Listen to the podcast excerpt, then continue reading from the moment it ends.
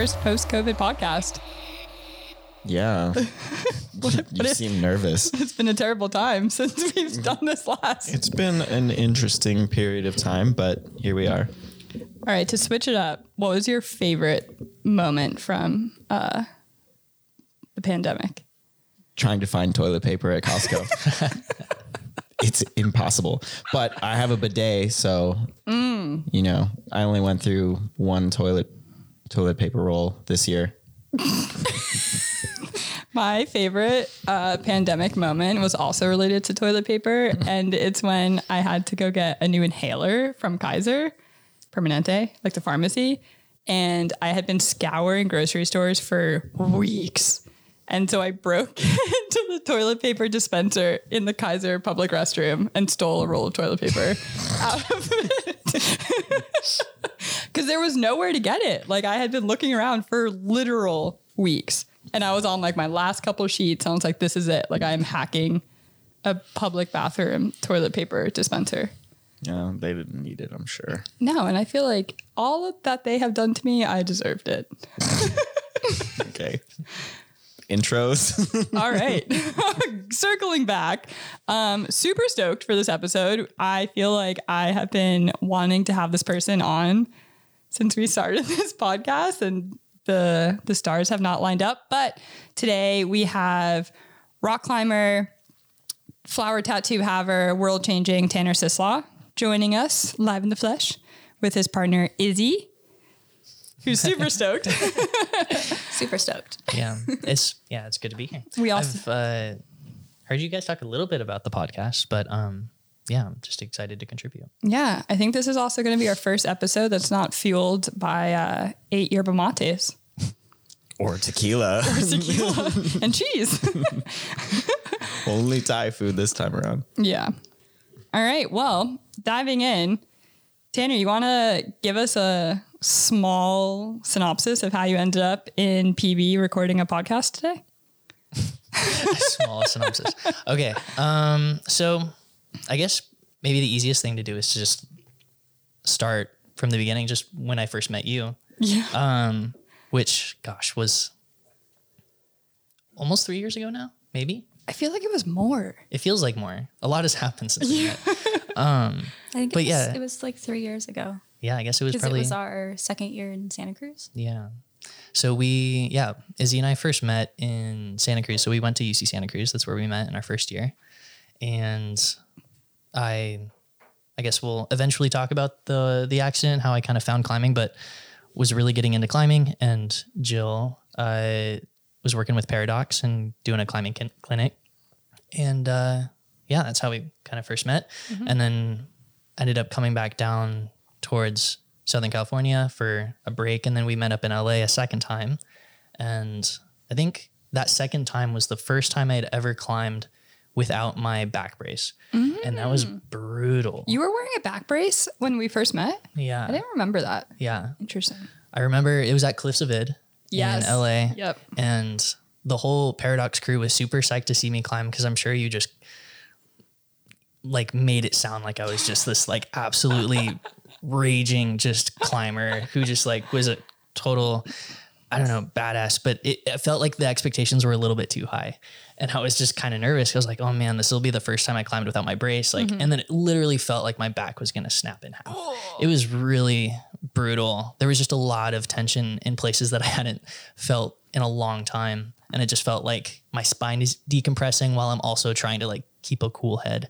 And trying to enjoy climbing. And it, maybe it wasn't the most enjoyable session, but it was it was nice to see everyone. And um, yeah, that was that was kind of the first time we met. And then Yeah.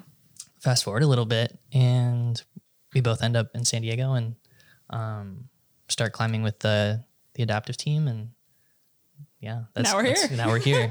I remember the one thing about the first time we met because I was with two of my bosses. Yeah. Like my actual bosses' bosses. And it was one of like the first ever programs I've done outside Masonry. And for people who don't know Tanner personally, you are very even keel and just like namaste calm most of the time.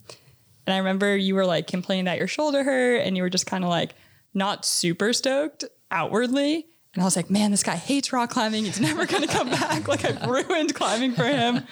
Um, and that was like the one thing I left. I was like, man, that guy Tanner like really didn't have a good time.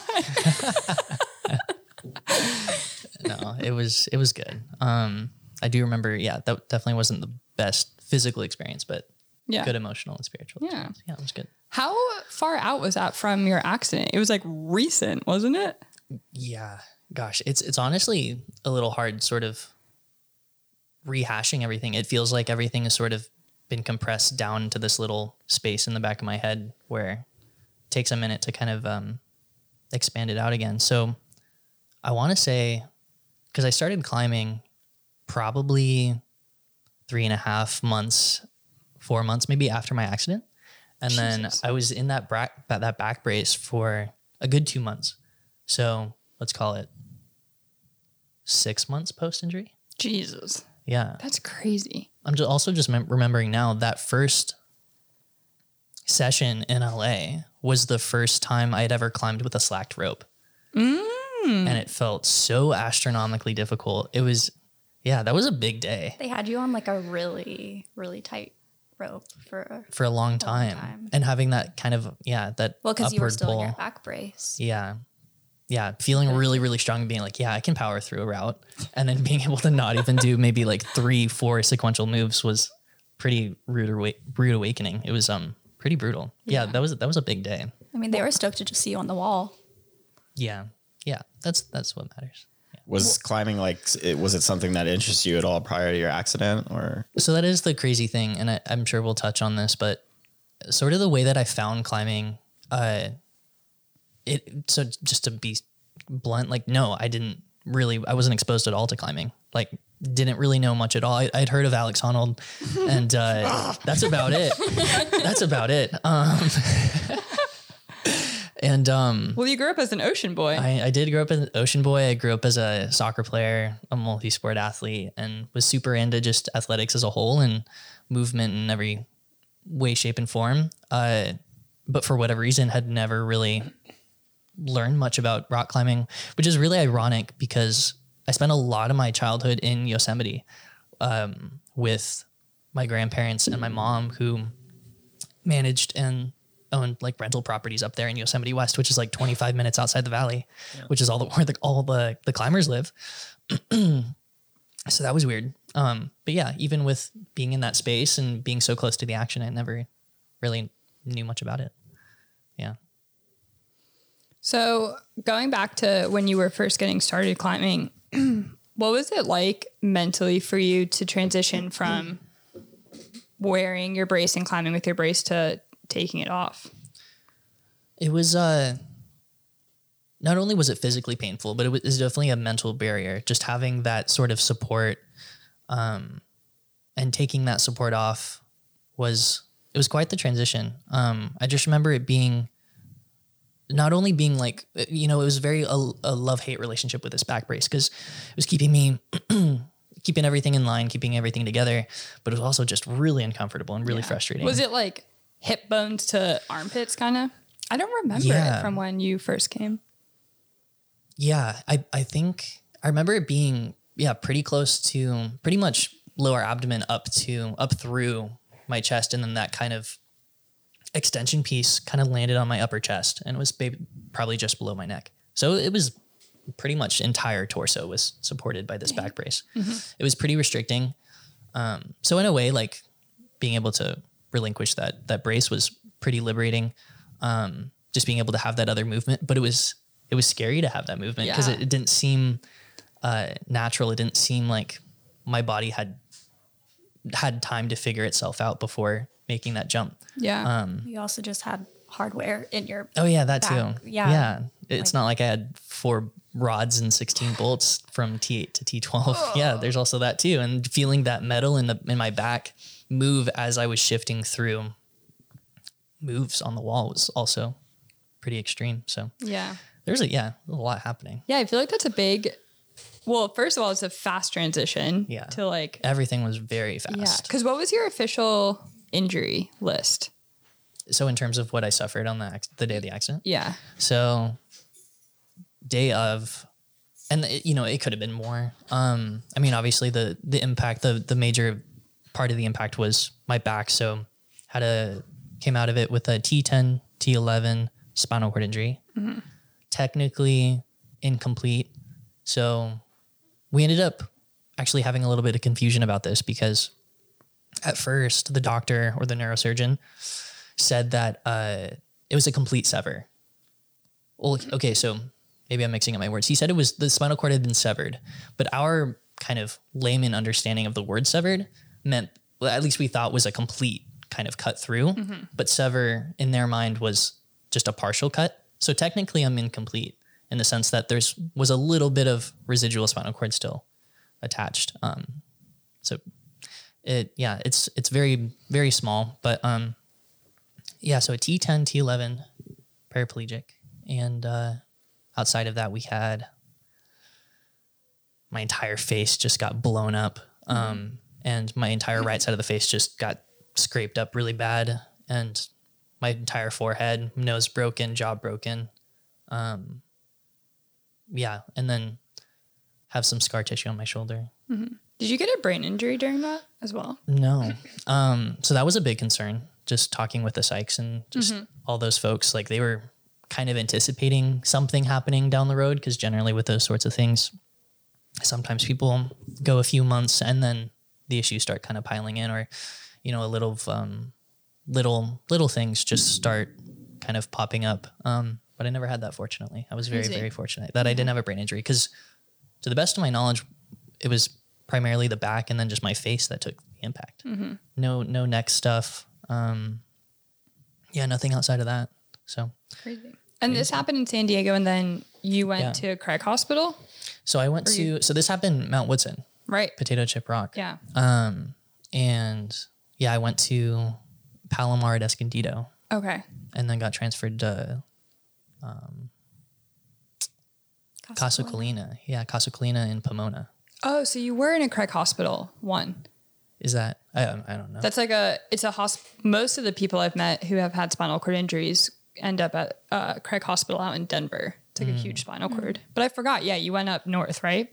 yeah, so Pomona, Pomona's just like kind of inland LA Okay. area. Nice. That's kind Yeah. of surprising to me that you that you get transferred that far away from San Diego. Yeah, I mean, Do people we not have like a, a large healthcare system for those kind of injuries or I don't really know how it works out, but I know people who have been injured, excuse me, skiing in Canada that have been life flighted down to Craig Hospital. Mm, yeah. Denver just has like a big metropolis of Yeah. healthcare, Yeah. specialty healthcare mm-hmm. stuff. But I know that they definitely have stuff. I mean, Casa Colina was great. Yeah, they did. They- They, are they were fantastic. They were fantastic. Yeah. I think it just worked out. Yeah, I mean, I'm sure it saved you a lot in the life flight cost. Yeah. I Nothing mean, else.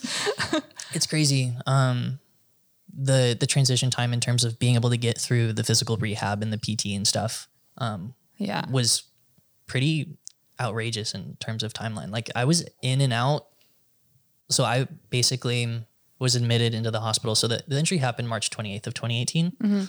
And I think I was back home within, I want to say three months, four months. That is you- wild. I think you came home in end of June or early July. I think so.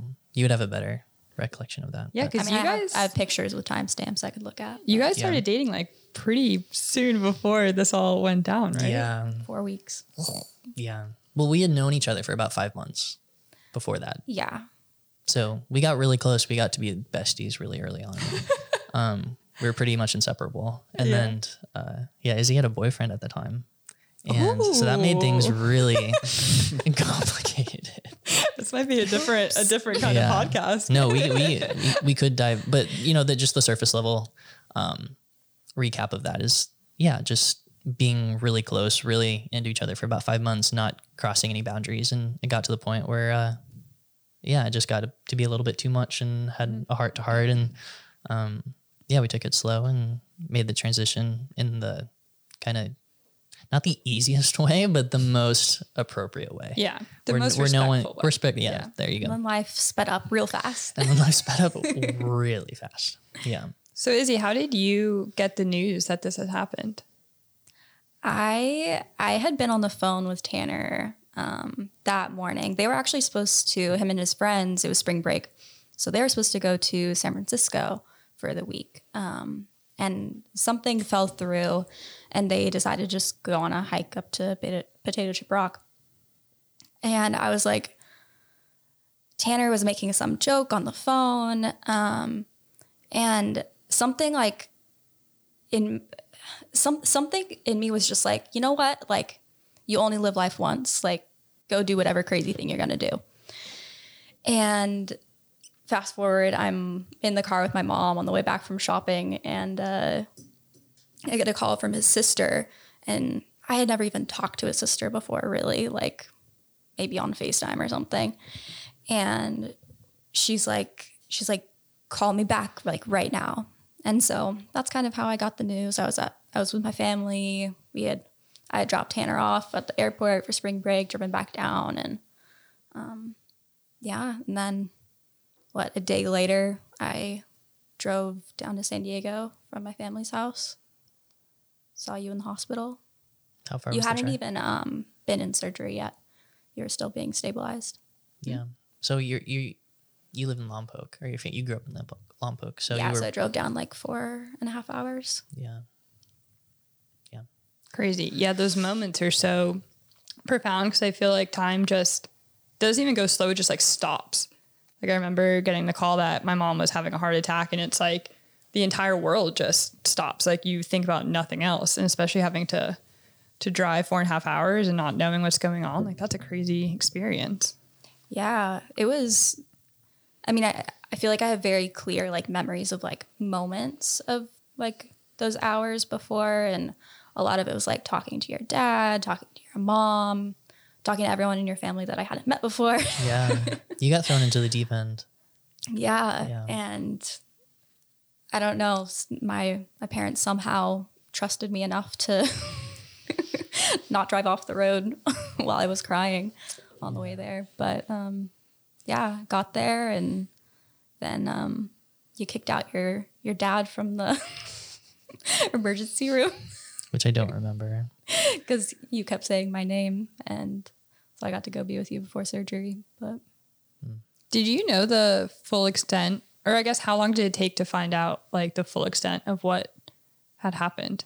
So um, I guess we can we can rewind a little bit just in terms of sequence of events of what happened, Okay. um, which I think will be important for context. So I ended up falling off of Potato Chip Rock, um, was traversing out to the cliff ledge, and then my feet cut and lost my grip, and then fell about twenty feet onto the rock slab that's underneath the the ledge, and that at that point of losing my grip, I completely blacked out.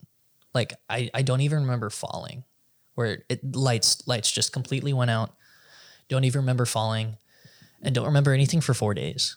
Um, the first kind of conscious memory, the first sort of um, kind of view back into like relatively normal life was four days later when the they were pulling the ventilator out of my throat. Oh, And so- what a terrible It was event to wake it was to. brutal. Yeah. Um, just feeling like I was suffocating, and then they were. I kind of came to and was in and out for a while, and uh, yeah, and then they kind of told me the whole thing, and I just remember being like, well, the first thing that went through my head, I was like, well, why am I here? Like, what's going on? And then they were like, oh, you broke your back, and then I realized that I couldn't move my legs, and I think my emotions sort of surrounding the whole ordeal is sort of a testament to how I kind of just approach life in general because I wasn't panicked the first. Like the first sort of emotion wasn't panic, where I feel like generally most people who go through traumatic injuries, and you know, it's not exactly my place to speak on behalf of them, but generally you're like, oh my God, what's going on? I can't move my legs. I'm freaking out. My first thought was, how do I get out of here? And you know, how how can I do what's in my best interest to be able to move past this. And uh, yeah, so that was kind of a quick jump through, but basically, yeah, um, ended up staying in intensive care for one and a half, almost two weeks, I think, and then got transferred to Casa Colina. Um, yeah, Was the intensive care just to support the injury and keep keep everything like infection free and yeah. stabilized? pretty much. Um, kind of being fitted for the back brace and being able to kind of relearn how to sit up and um, didn't really start much of like the PT or OT stuff um, until I got to CASA. But yeah, that, that first week and a half was pretty, pretty hazy. Yeah. Yeah, I can imagine. I'm sure you Yeah. were all doped up too. Yeah. Gosh, that dilaudid is solid stuff. Man. What do you feel like Yeah. um like the messaging from the people around you were? Like do you feel like people were hopeful for you? Do you feel like they were pitying you? Like what what was the the feelings that people were giving you during that time? Cuz I know a lot of people who go through those injuries or like a, a diagnosis and stuff, they I've heard a lot of people express that like, oh, I felt like I had to take care of everyone around me because everyone else was so upset. Yeah. So the reactions were definitely it, it was definitely a mixed bag. Um, there was a lot of people who were very hopeful, very positive, very optimistic, and uplifting, and there was a lot of people, including some of my family, who were skeptical of my seemingly kind of um, overly positive outlook to the point where like they started questioning why I was feeling so hopeful um, because again, I, I, I wasn't, I wasn't ever scared. I wasn't ever worried that I wouldn't be able to move past this kind of choke point in my life. I knew I would be able to make it out and kind of transition back to normal life. And in a lot of ways, some of the medical staff were like, "Are you sure you're doing okay? Like, are are, are you depressed? Like, are you doing okay? Like, Blink twice if you're depressed. yeah.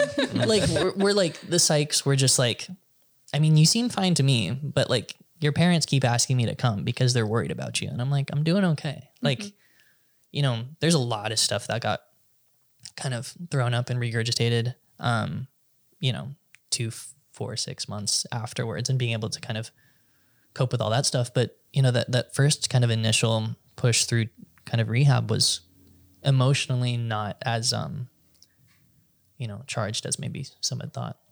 Um, I was pretty much just determined to get from point A to point B, and that's sort of, you know, just a, another little insight. I remember the psychologist being like, "Okay, give me a list of three things that you want to accomplish at, you know, Casa Colina," and I said something like, "I want to be able to get back to full independence. I want to be able to drive again, and I want to be able to get outside."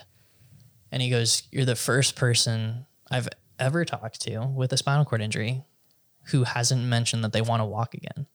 Wow. And That's I was pretty like, profound. Really? And he's like, Yeah, I'm very surprised. And I wasn't super concerned with kind of that aspect because I knew that walking wasn't the most important thing to me. But the most important thing was getting back to, you know, the outdoor world and being able to experience things in the same way that I remember experiencing them. Because I've always had a really deep connection with nature and just movement in general, um, and just being physically stimulated. And so that was my biggest concern. But yeah, Yeah. yeah. Which I feel like too, like, and maybe, you know, this was a different time. Obviously, it was before you were involved in adaptive athletics and like this community of, of crushers. But I feel like the thing with outdoors is like, if that's what grounds you, like you always have it, you know, that can be really comforting for a lot of people. Yeah. Yeah. So that was kind of the the beginning stages in terms of kind of getting back to relative normalcy. I mean, after getting through my rehab stuff, um, ended up making it back home within a few months and then um, relearning how to do just the most mundane tasks like doing laundry and dishes and getting dressed in the morning was just really, really hard work. Um, I mean, granted, the the whole team at Casa did an excellent job of preparing me for that, but you know, that's that was the narrative that kept um, getting pushed my way. Was you know, the real rehab is going to start when you're back home, Yeah. um, and that was definitely an understatement. It was it was hard. Um, ended up, you know, learning how to do the whole wheelies and um, trying to get up curbs and ramps and stuff, and definitely fell more than a few times. And Still you know, I was watching. I was, I was just imagine this like you know this super like overly confident crusher in a wheelchair being like, okay, I'm gonna do that, and then watching all these OTs like going up a wheelie up a ramp like up an incline in a wheelie and being like, oh, I'm gonna do that, and then attempting that and just completely falling back and nearly cracking my head open multiple times. so that was that was me. So it got to the point where like, and I mean, this is this is a this is kind of where I transitioned to climbing. It got to the point where all of the physical rehab got to, you know, just to be blunt, like was pretty easy for me. Mm-hmm. And in a lot of ways, with my athletic background and having had that strength foundation, in a sense, like I more or less trained for this injury because I had all this, you know, upper body strength and I was already half evolved into a monkey. And so being able to work through those transfers and being able to do all this sort of these daily tasks was um pretty almost like unsettling and unsettlingly easy. Yeah. Where like it didn't make it yeah, people started to kind of question that like you're having a pretty easy time with this. Um I mean, I so- feel like that's the power of like being athletic young, you Yeah. know, like if you have the coordination and the strength and that mindset that like, I'm just going to do it, like that makes that process so much easier. I feel like yeah. than if you were just a floppy McGinnis. Yeah, I mean, and that is the unfortunate reality of a lot of folks who don't have that foundation and have a really hard time transitioning through those kind of beginning stages of Yeah. recovery. So, but you know, With all of that yeah. being said, like you've always had this like drive and determination and perseverance and just like positive outlook on life, but it like also didn't mean that you didn't struggle and you Oh, didn't absolutely. like process it Yeah. over over Yeah. over months and years later. and I think that's sort of where my whole transition into climbing came from because I needed a new activity. I was like, well, I got to figure out something. At first, I was like, oh, hand cycling. Maybe that would be my kind of groove. And then being on a stationary hand cycle inside of a building was just like, oh, maybe not. You're like, oh, I'm just back in PT right Oh, now. yeah, I'm just moving my arms in circles, um, which you know, what some people really enjoy that, but for me, you know, I, I needed something a little bit more. And then my PT Corey, who was a godsend, she was amazing. Um, it's like you should try climbing, and then we ended up at the Stronghold Gym in LA, and um, yeah, worked with the adaptive clinic or the adaptive team that was there, and worked with Quinn, who I think still heads the adaptive group over there, and um, met Jake Sanchez like three or four sessions in, and then he's like, "You shouldn't consider competing." What a Jake- great mascot to, yeah, Jake, oh, love Jake. Jake is um Jake's a lower amputee. He's also um, a fellow adaptive climber. He's been in the game for a while, Mm-hmm. and uh, he's yeah, he kind of planted that seed and was like, "You should consider this. Like, you're you're awesome." And I was like, "Oh man, thanks." My favorite thing about the adaptive community is that they're just always trying to like one of us kind of thing. like every person they see. Like I see Yeah. an amputee at the bank and I'm like, you want to be a rock climber? Yeah, yeah, it's a very inviting group. I feel very grateful to have found this community of paraclimbers because it's it's really unlike anything else. And yeah. Um, yeah, they definitely accepted me with open arms. And I feel like too, like there there's a lot of categories, if you will, or disabilities that like are pretty prevalent in the in the climbing community, adaptive climbing community especially. But like a super driven seated climber is kind of rare. You're sort It of like the unicorn. In a sense, yeah. Um, the idea of, I think the first sort of barrier is the idea of like letting your wheelchair go on the ground. Because in a lot of ways, people get attached to their wheelchair and they see it as an extension of their body and kind of um, a tool in a sense that they can't leave behind. And I think making that separation is difficult for people because now you're under your own strength. And then the second part is the idea of campusing a route with just your arms and no legs and limited core strength um, is pretty intimidating. It's pretty gnarly. Um, and I feel very fortunate to have had the background that I that I do to make that transition because in a lot of ways I feel like it was easier for me than maybe someone else who's already been established in maybe another wheelchair sport for some time. You know, if it's like wheelchair basketball or hockey or something. Um, but it's it's gnarly. It's it's pretty gruesome. Yeah, Um, I mean, climbing in general is kind of like a sort of a brutal sport to get into just to begin with. Yeah. Much less like, okay, you're you're pretty recently out from your injury, and someone's saying, "Just go, just your arms, like you'll figure it out. It's all good." yeah. Like I imagine that turns away quite a number. Of people. It's crazy how you like went Yeah. from injury to here's this sport that I'm going to start doing now to like, oh, I'm going to compete now. Like within Yeah. this, I mean, how long, like, what is the time frame there? It seems like it's so short. It's it is it is very short. Well, weren't we in Ohio on your one year? One year. Oh my god. So I competed in March. I Yeah. competed in paraclimbing nationals on 2019. Yeah, 2019 paraclimbing nationals. Uh, exactly one year and one day after my injury. Yeah, because I remember we Yeah. all got to Ohio. I don't think I'd ever met you yet, Izzy. I think we had met once, but it was like brief. Brief. And we were just sitting around the dinner table. I was like a couple beers in. and you're like, today's my one year anniversary. I was like, what? You're like, what? What are you doing here? Yeah. Yeah, it's crazy. I mean, it just speaks volume to to I think your character more than anything else. You know? Yeah. It's also pain tolerance. Also, yeah, a lot of pain tolerance and just like a lot of patience to deal uh with like the challenges of that. Yeah. You know? It's it's a weird thing to have to kind of change your focus. Not only is it a physical kind of strain, but it's also just a big mental barrier to get over to be like, okay, I'm gonna have to like not only is my back in pain, but I'm gonna have to forget about, the back in my the the pain in my back and then focus on the pain in my hands and my arms for a second so that I can do this fucking route. Um, so it's kind of sh- switching your um, your pain channels in a way.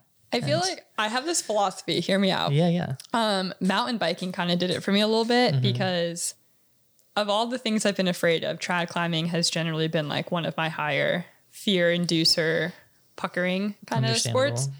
And then I started getting into mountain biking a lot more because I grew up like mountain biking, but when you're a kid and you're made of jello, like you're not afraid of anything.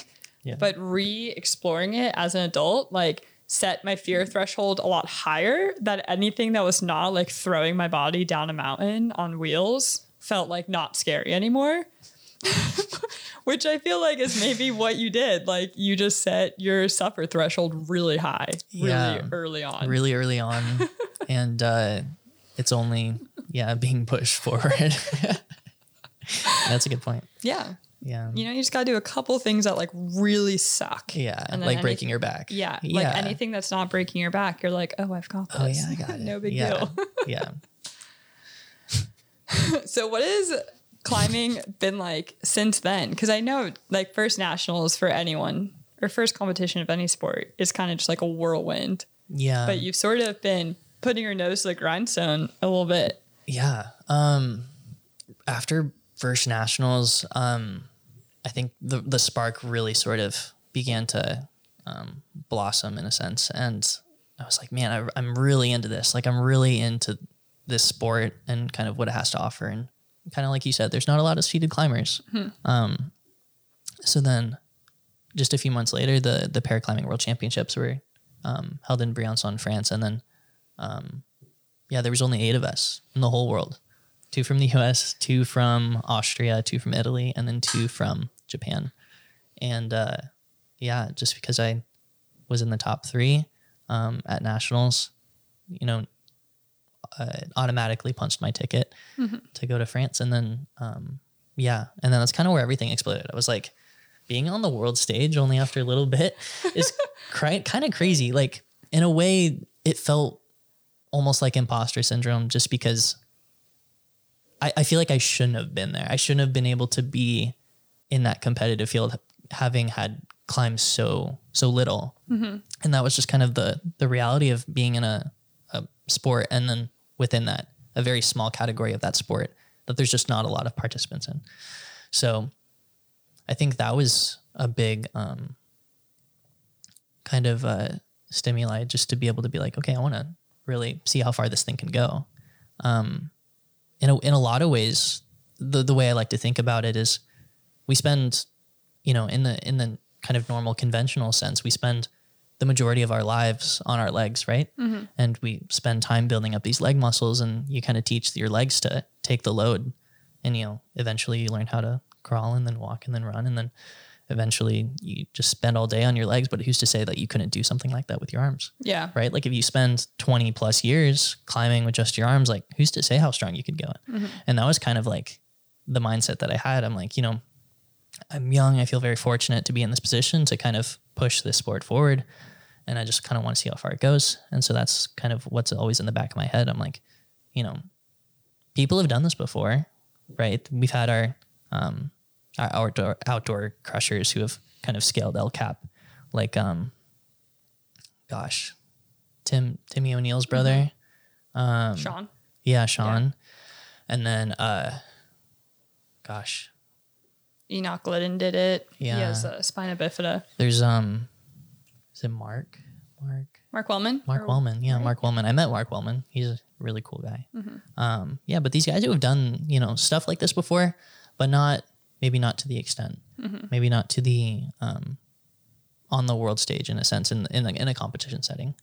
Um, so yeah, it was kind of just new territory, and I was just really excited to explore that. Yeah, I think it's interesting to be like to see other people doing their their version of climbing and kind of like finding your niche through competition climbing. And Yeah, it's so interesting because you don't know what's possible because so often our imagination is limited by what we believe we're capable of. Mm-hmm. And it's half the time bullshit to be honest as like has been proven by all these crazy athletes. Yeah.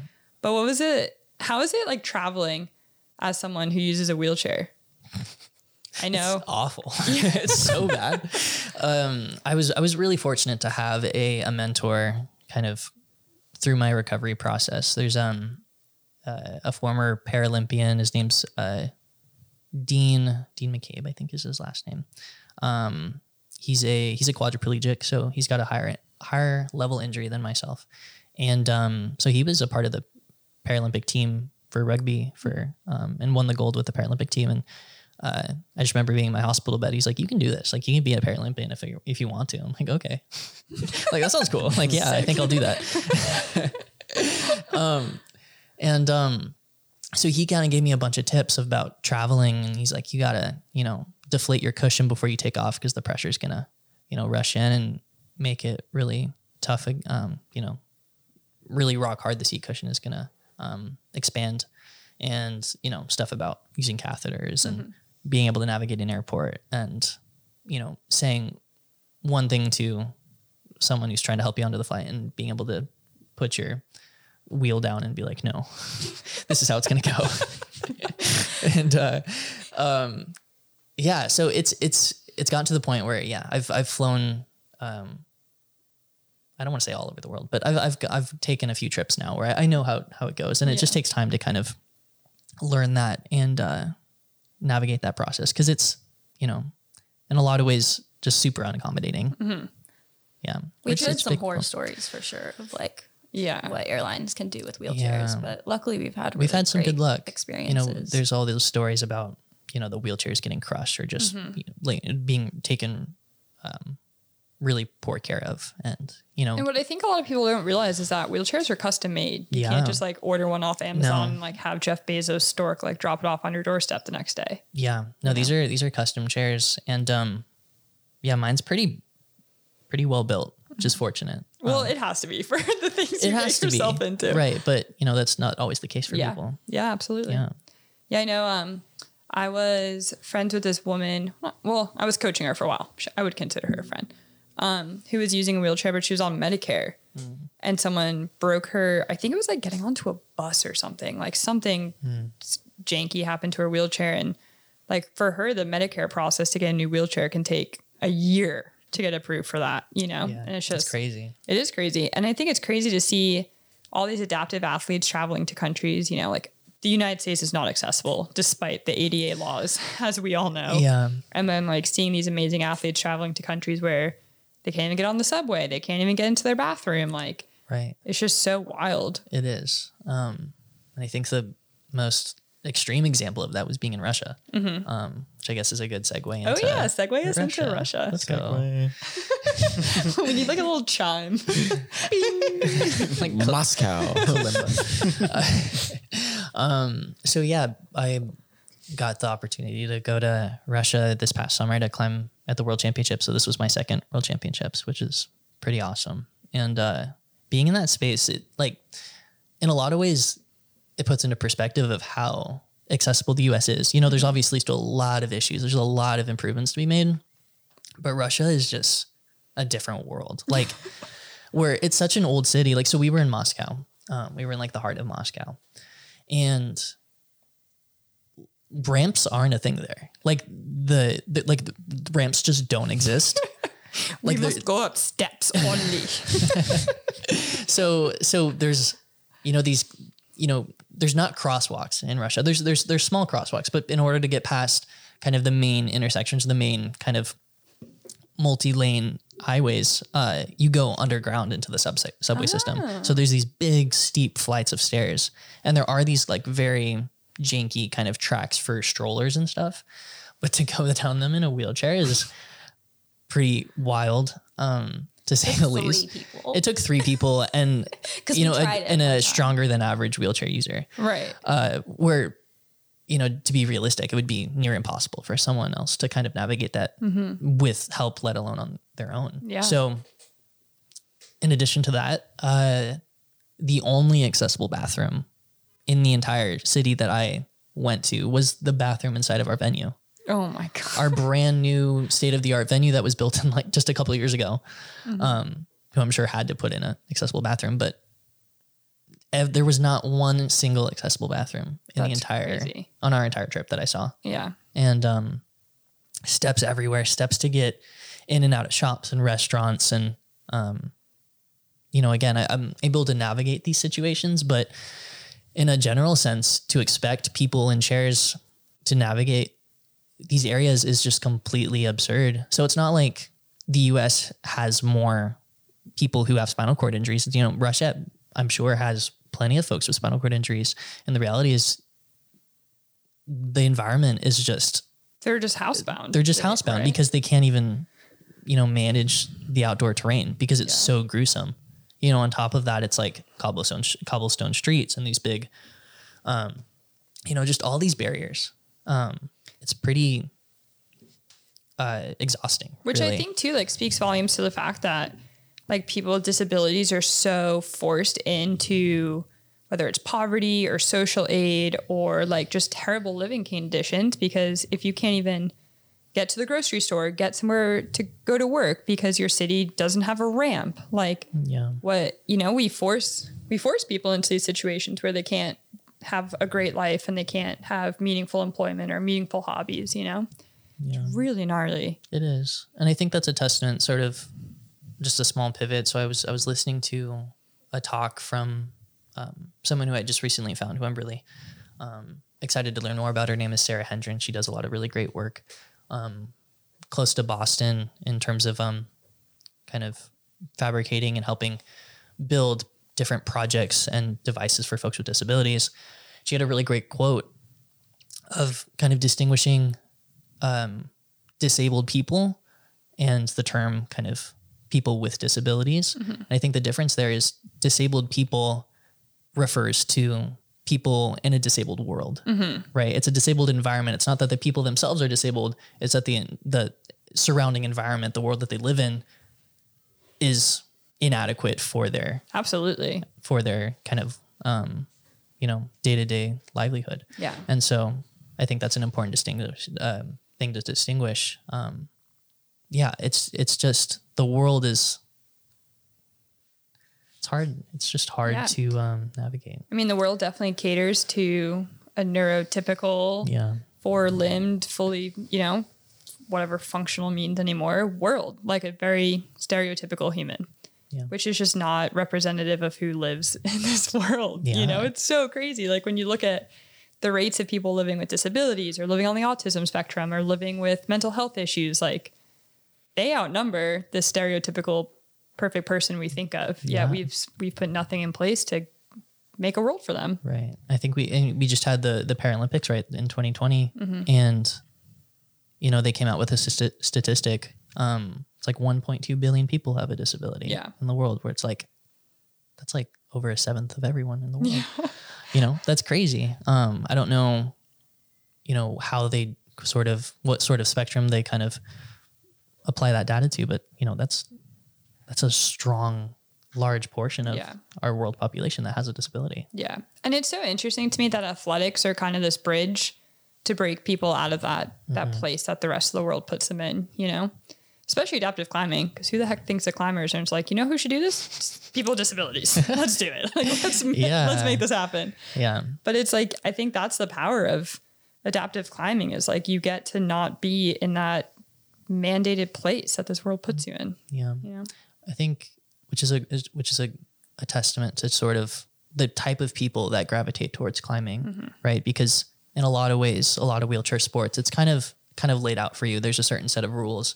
You know, you're you're kind of bound to this particular vehicle, this mode of transport.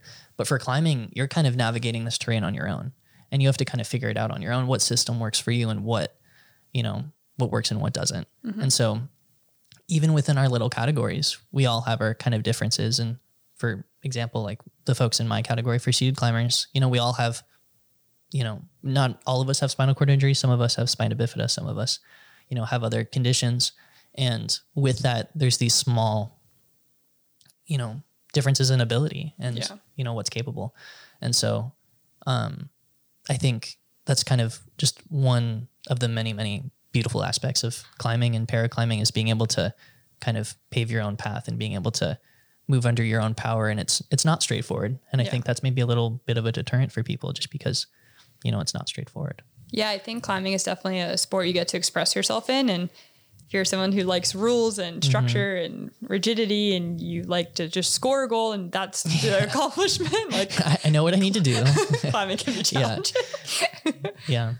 Um, so besides, you know, climbing as your sport and your expression, you also work in the climbing industry now. I do. How's that been?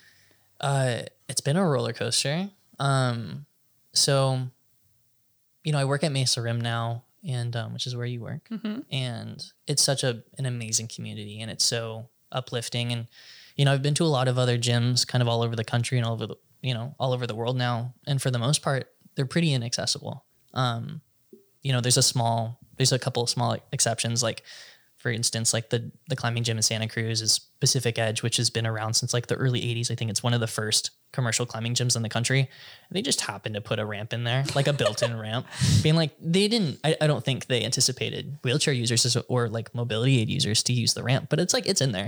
It makes it pretty easy, and so that's that's a pretty nice privilege. Yeah. Um, but you know, for the majority of all the other gyms that I've been to, um, it's pretty inaccessible and it's difficult and it's intimidating because the first thing you see in the gym is this big mat that you have to be able to get over.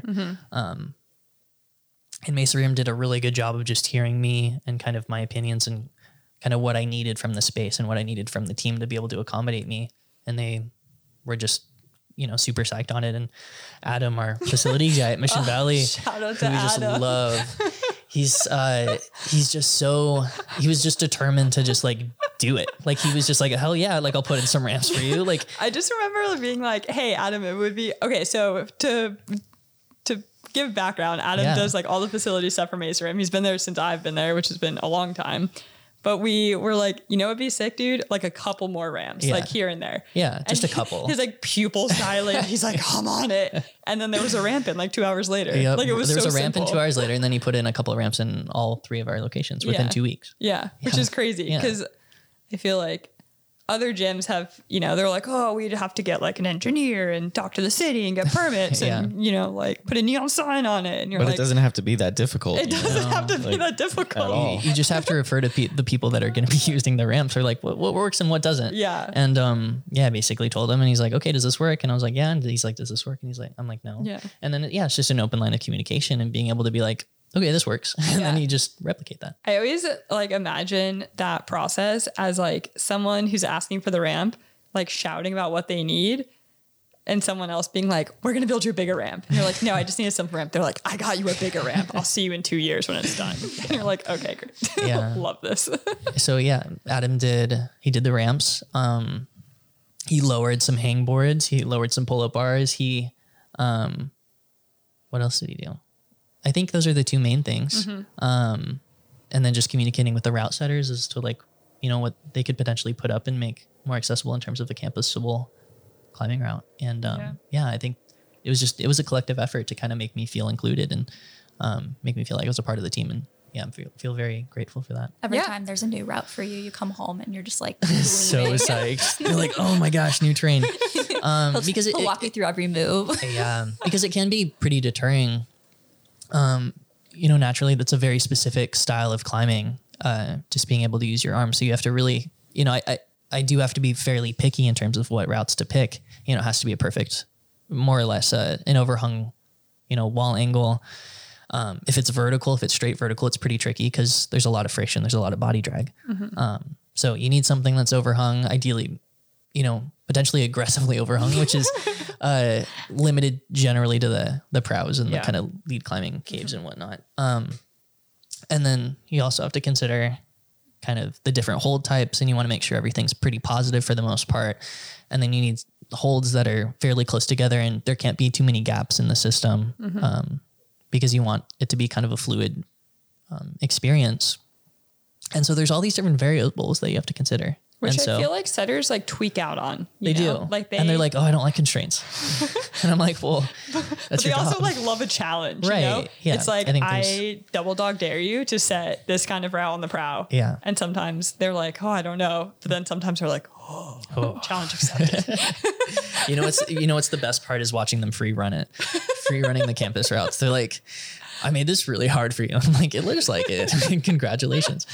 Um, so yeah, it's been it's been a pleasure to work with everyone, and Mm-hmm. um, yeah, I've I've really only worked with Jesse, who's the the lead setter at um, the North City Gym, which is the one that I work at, and then Mm-hmm. the Mission Valley Gym that you work at, and I do most of my climbing and training at. The whole kind of team down there is awesome, and they do a really good job of kind of checking in with me and seeing um, what they might be able to build upon or kind of do next. Yeah, and I feel like it's such a symbiotic relationship because over the years, like you have been learning to climb at different gyms and here and there and Santa Cruz and here. And for our setters, like for a lot of them, this is a brand new experience. And so like they're getting to learn a whole new part of their trade mm-hmm. too over over time. And it's not perfect off the bat because it's so new not, yeah. to a lot of route setters to set these kind of routes. But it's like you're just by being a climber, like you're also enabling other people to like learn and refine what they view as climbing, which is so rad. Yeah. And, And it's I it, think the route setters learn something new at every, you know, like competition they set for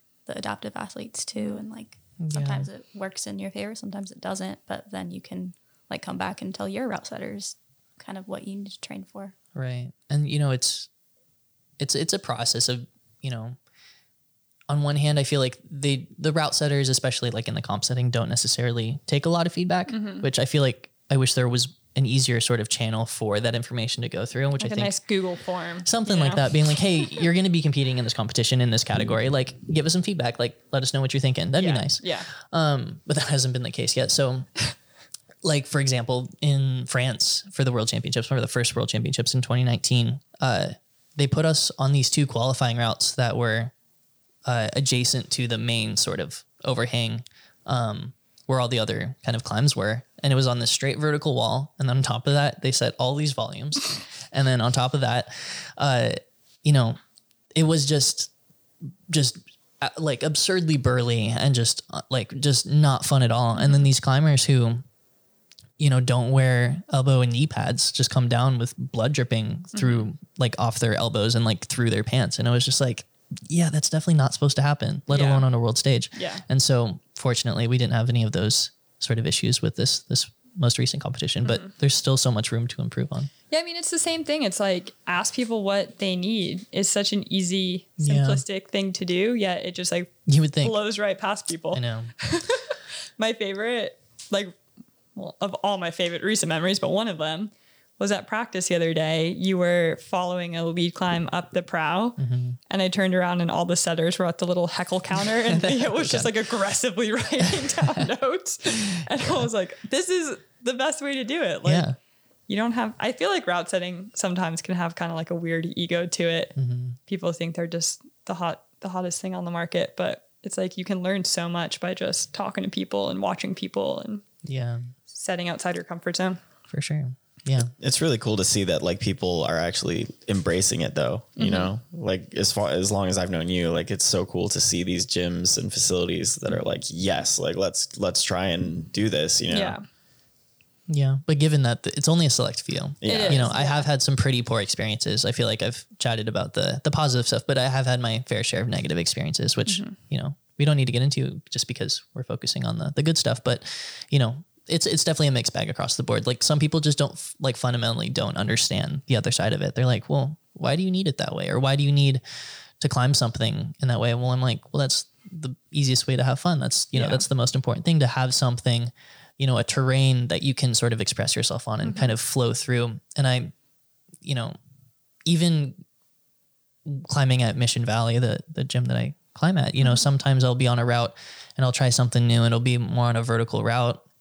It doesn't have a lot of um, angle to it, and I'll come down and be like, "That wasn't very fun." And then I'll hop on just this overhung, just jug haul that you know isn't technically too difficult, but I was like, "Man, that was fun." Yeah. like it's just so liberating being able to fly through a route and not have any of that body drag because you know you spend your entire you know most of your waking hours or at least for me like i spend so much time of my day worrying about where my legs are at all times and then being able to just kind of leave my chair on the ground and being able to just like fly through a route and just focus on what's ahead rather than like what's underneath is just the most liberating feeling Yeah. it's just it's amazing to be able to kind of just separate myself from those um those tensions that are on the ground Yeah. Yeah.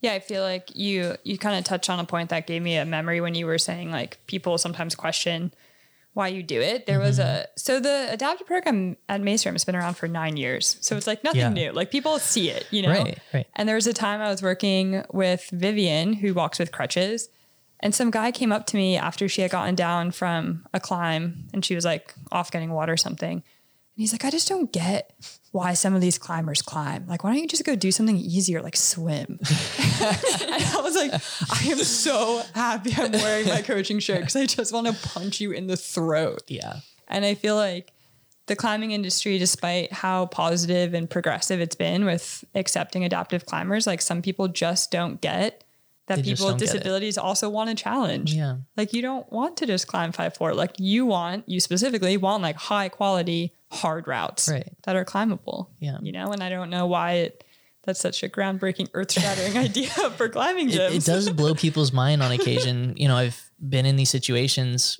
at different gyms where I'm just kind of looking at a route and kind of moving through the moves on my own, just on the ground, kind of looking up at the route. And then this like random person will come up behind me and come, come up behind me and they'll be like, yeah, it'd be really cool to watch you climb. Like, it'd be cool if you could get on the wall. I'm like, yeah, it would be. Like, it would be really cool. They just assume that I don't climb. Yeah. And then there's the people that are like, I'm sorry, this is this is a really like uh, this is a bad question, but like, do you climb?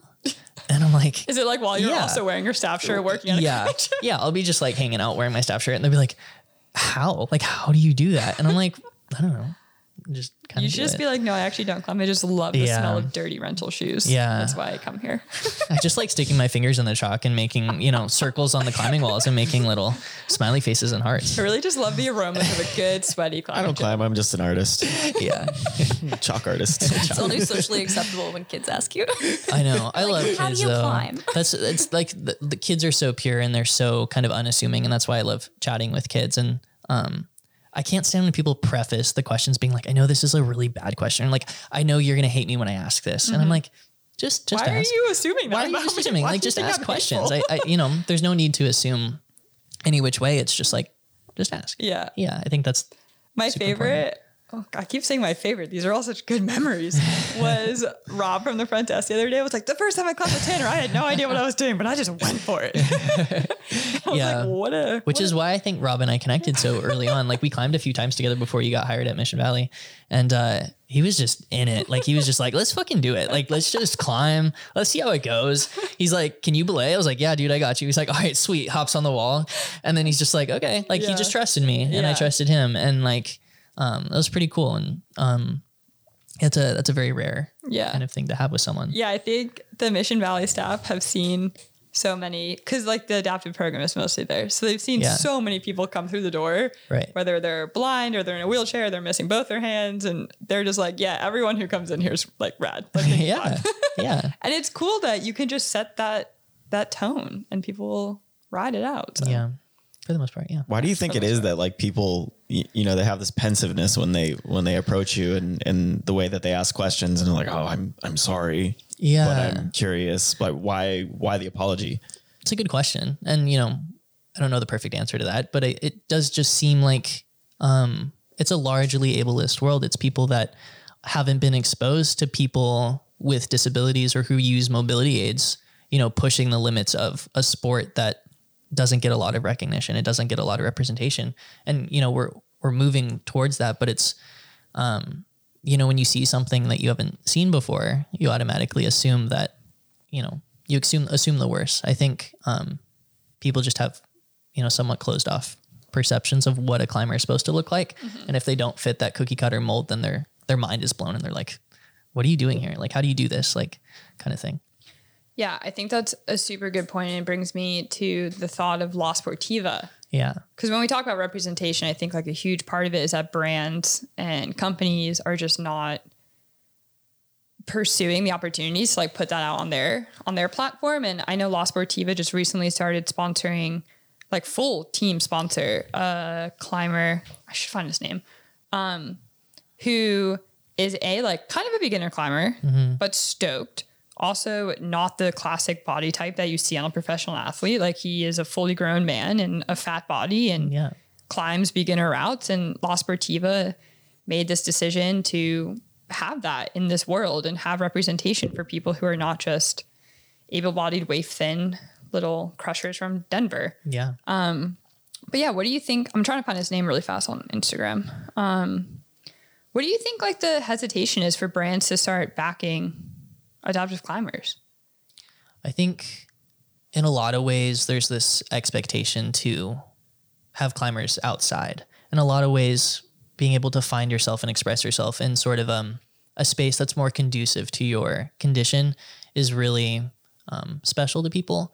And so I think in a lot of ways, the, uh, the, the majority of the light from these brands kind of focuses on the outdoor scene. And the reality is that a lot of climbers focus on the indoor scene just because it's a little more accommodating.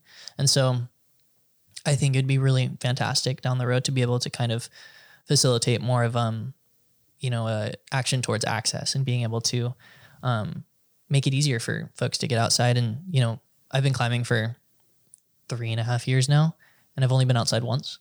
And you know, that's largely a testament to where we are kind of in the world. We're in Southern California, and a lot of the outdoor crags are just super slabby and not super accommodating for um, you know, campusable stuff. But, you know, in a lot of ways, uh, it's just difficult to get outside. And um, yeah, I think that that's part of it. Um, Yeah. Yeah, it's like Yeah. if you're not super strong outdoor climber, it's like you that's the value that these brands are looking for. But I found this guy, his name's Drew Hulsey, he, him. Um, and he's backed by La Sportiva, Hydro Flask, Organic Climbing, Rhino Skin, Chalk Cartel, Nice. which is a lot of brands. can it? Can I see it? Yeah.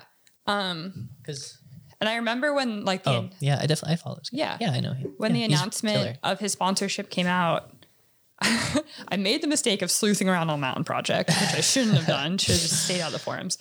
Um, but yeah, he's a big dude. He has a, a different body than we see in, in climbing media, and people were they were like, I don't understand why Sportiva would do this, like, and kind of kind of making like a joke out of it, which was a disgusting. That kind of blows my mind that there was that kind of reaction on mountain Yeah, people were like mad about it. That's wild. And I just I don't understand why climbers are so against that diversity in their media. Mm-hmm. You know? It's also like maybe a part of the the internet troll culture. Yeah. Like God. things happen and people just want to react to it in a negative Yeah. way on the internet and they can hide behind it. Yeah. Yeah. Yeah. It's like I feel and it's it's different than adaptive climbing too, because I feel like adaptive climbers get very uh like inspiration porned in a way. In Like, a lot of ways. yeah, yeah. I like that's such a massive thing. Yeah. Um, Like if it was like a, an adaptive climber that La Sportiva sponsored, be like, oh my God, this this guy in a wheelchair is amazing. yeah. But it's like someone in a fat body, they're like, what the? Yeah. And that's so that- weird. It kind of leads me to like another point where it's a big sort of point of contention for the adaptive community, just being someone's source of inspiration because it really matters about intention and um and a, like I get so many people, so many people on a daily basis. Um, not so much with the the San Diego San Diego community, but um, it does happen occasionally where people will say, "Oh my gosh, you're so inspiring! Like you're such a crusher." Um, you know, now I don't have an excuse. And I'm like, well, you didn't have an excuse in the first place. Mm-hmm. Yeah, like what the fuck is your like, excuse if you're not? like why are you like why are you focusing on like the fact that I'm climbing without legs? Like Mm-hmm. focus on like, I don't know, my work ethic or like like something that I have Yeah. and not what I don't have. yeah. I think people are quick to kind of isolate the the negative part of the climbing, the the the the, the part of my climbing that I lack, Mm-hmm. and they latch onto that. And they're like, "Oh, that's fucking cool." Yeah. And it is cool. Like, there's no taking away from that. But like, that shouldn't be your sole source of inspiration. Right. You should be like, you know, you should just have more of um, kind of an unassuming outlook on that. Yeah, and it's like you're you're ostracizing people by making them your little inspiration doll. Mm-hmm. You know, Yeah. it's like why don't you just come up be my climbing partner? Yeah. Just ask me a few questions and let's climb together. Like, Yeah. you don't need anything more than that, right? Yeah, yeah. Do you so- feel like a call at all to, you know, talk to people that have been in, inju- have inju- similar injuries and kind of don't know what to do with themselves at that point and say, yeah, like get into climbing. You know, it's Yeah. it can be done. And Yeah, absolutely. And I think, you know, I, I, I l- would love that more than anything. The reality is that there aren't a lot of seated climbers.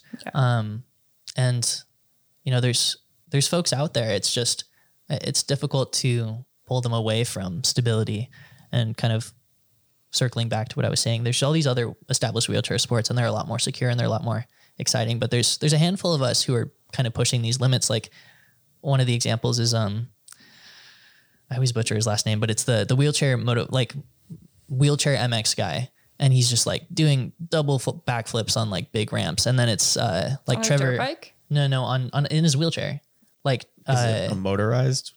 so it's it's uh his nickname is Wheels. It's like um he's all over Instagram. They made a Hot Wheels of his wheelchair. he's a fucking badass. See, that's what I'm saying. Is like why can't like I always try to not make the adaptive athlete the spokesperson for adaptive climbing. Like Yeah. you should not have to be the one to like go tell other people in wheelchairs to be a climber. Like brands should be helping to get that message out. Yeah. You know, it's like sick. Hot Wheels made someone in a wheelchair who does backflips in a wheelchair. Like Yeah. that's rad. It is. You know? Yeah. I mean, there's there's there's a handful of. I mean, like um like Trevor Kennison. Yeah, Like he's he's amazing. amazing. He's fucking outrageous. Uh, he's so cool. Uh, yeah, and there's there's there's a few of us who are kind Yeah. of pushing those boundaries. It's um, but like you said, it, it doesn't have to be just us. That's kind of um, you know, sitting on our soapbox or Right. Um yeah, I kind think of you know proclaiming. yeah. One person can only reach so many people but when companies start to like make advertising that has adaptive athletes or they start sponsoring adaptive athletes or they start you know like Evolv makes a climbing foot for amputees like those are the kind of steps that are necessary to reach this like huge audience. Yeah. so. I think part of it too is being able to I think the the number one thing for me at least, and you know, there's there's different priorities for um, different circumstances for folks that have different disabilities, but for my personal situation, I think the biggest thing is access, right? And like I was saying, you know, we live in a part of the world where there's just not a lot of accessible climbing, and so that's not to say that there isn't accessible climbing elsewhere. You know, there's all these really cool spots. There's one of my competitors and one of my really good friends. Uh, his name's Angelino. He's from Austria and he's uh, the reigning world champ. I got second in Russia.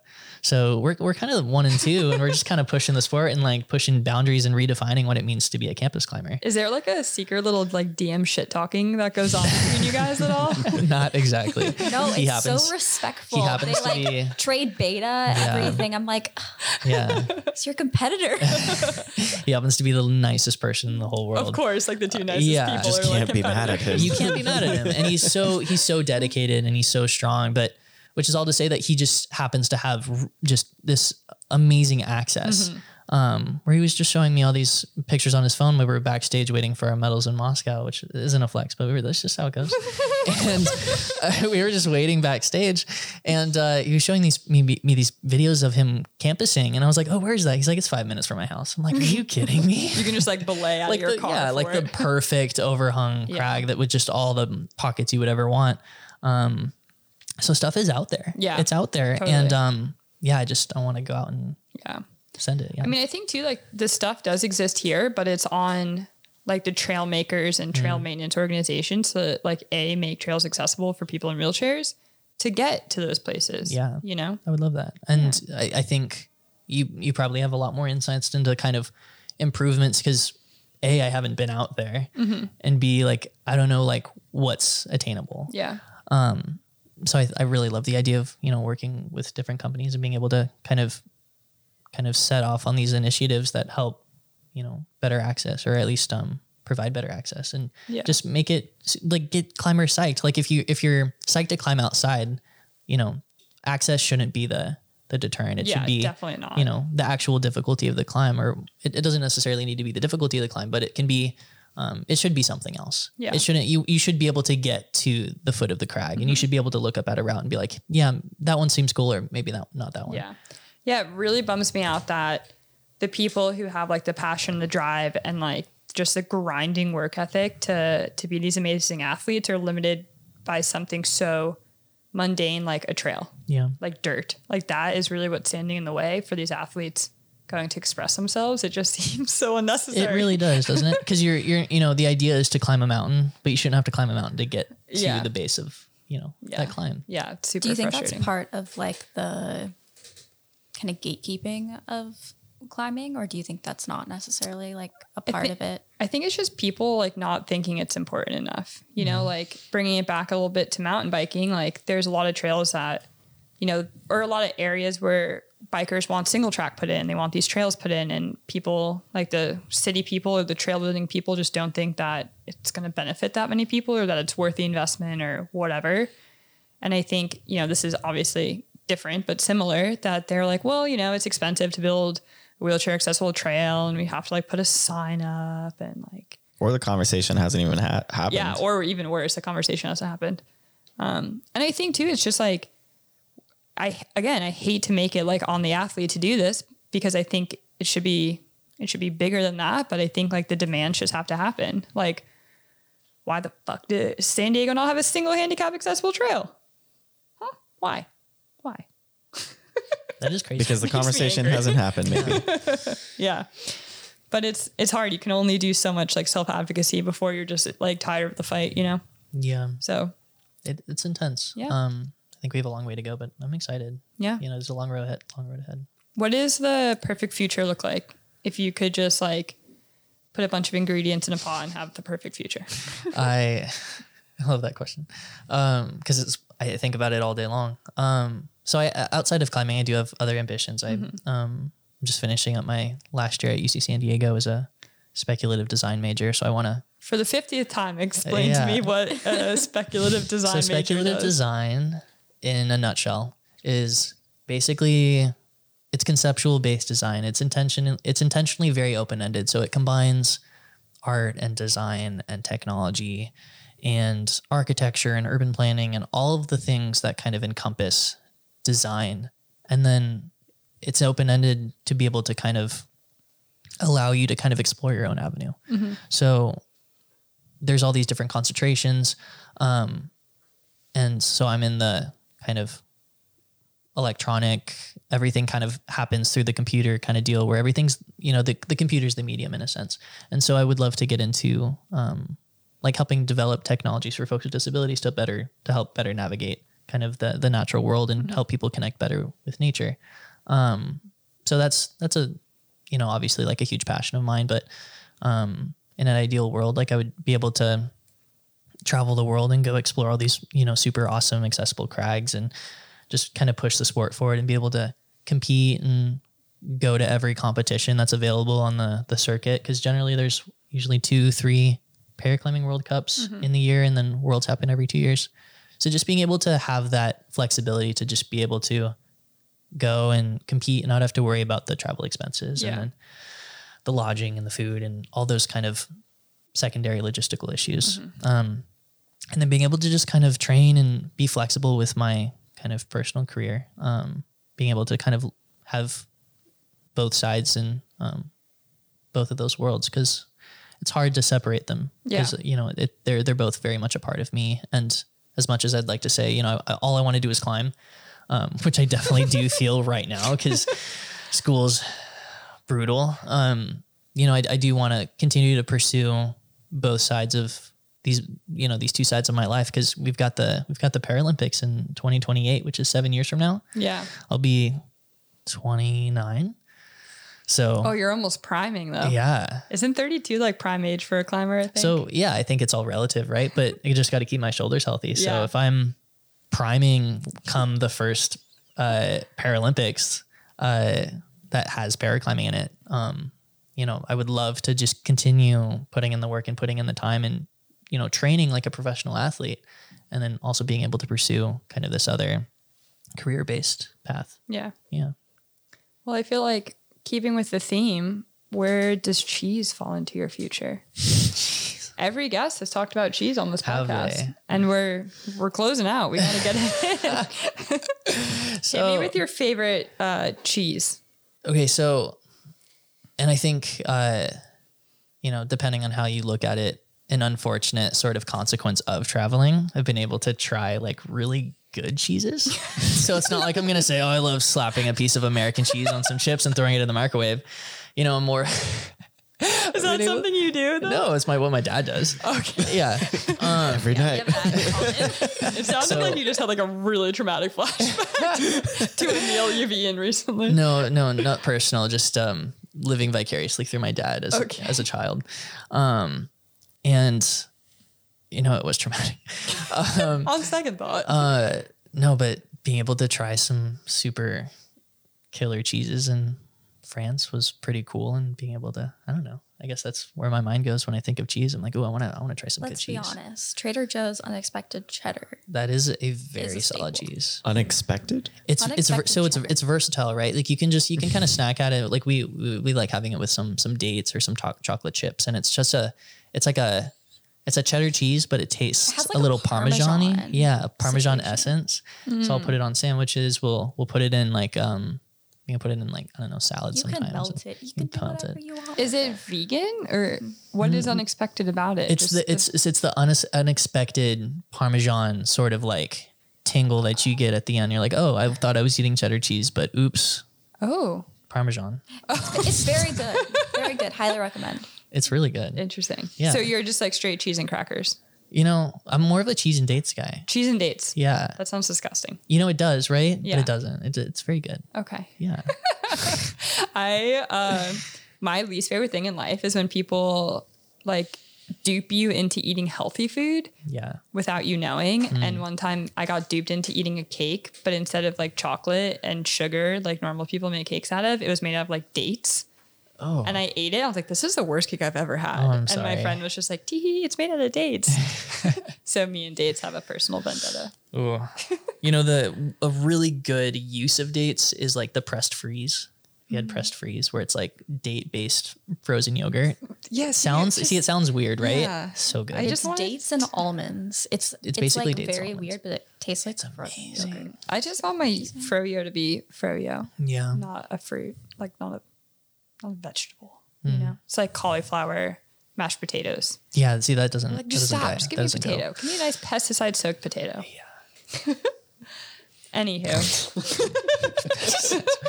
That's fine. um, rad. Well, thank you so much for for joining us and dealing with us. And Yeah. is thanks for your input too. It's always nice to have some some other perspectives on things. Yeah, you gave a lot of good angles. Yeah. Yeah. Thank you so much for having me. This Yeah, fun. of course. I am excited to do this maybe again in a year and see what's Yeah, happened see what's then. happened. We got to do like some some circle backs. Follow ups. Yeah, follow ups. Sweet. Everyone's doing rad though. Nothing's really changed much. People. Just grinding. Yeah. Sweet. Cool. Cool. All right. One, two, three, break. Break.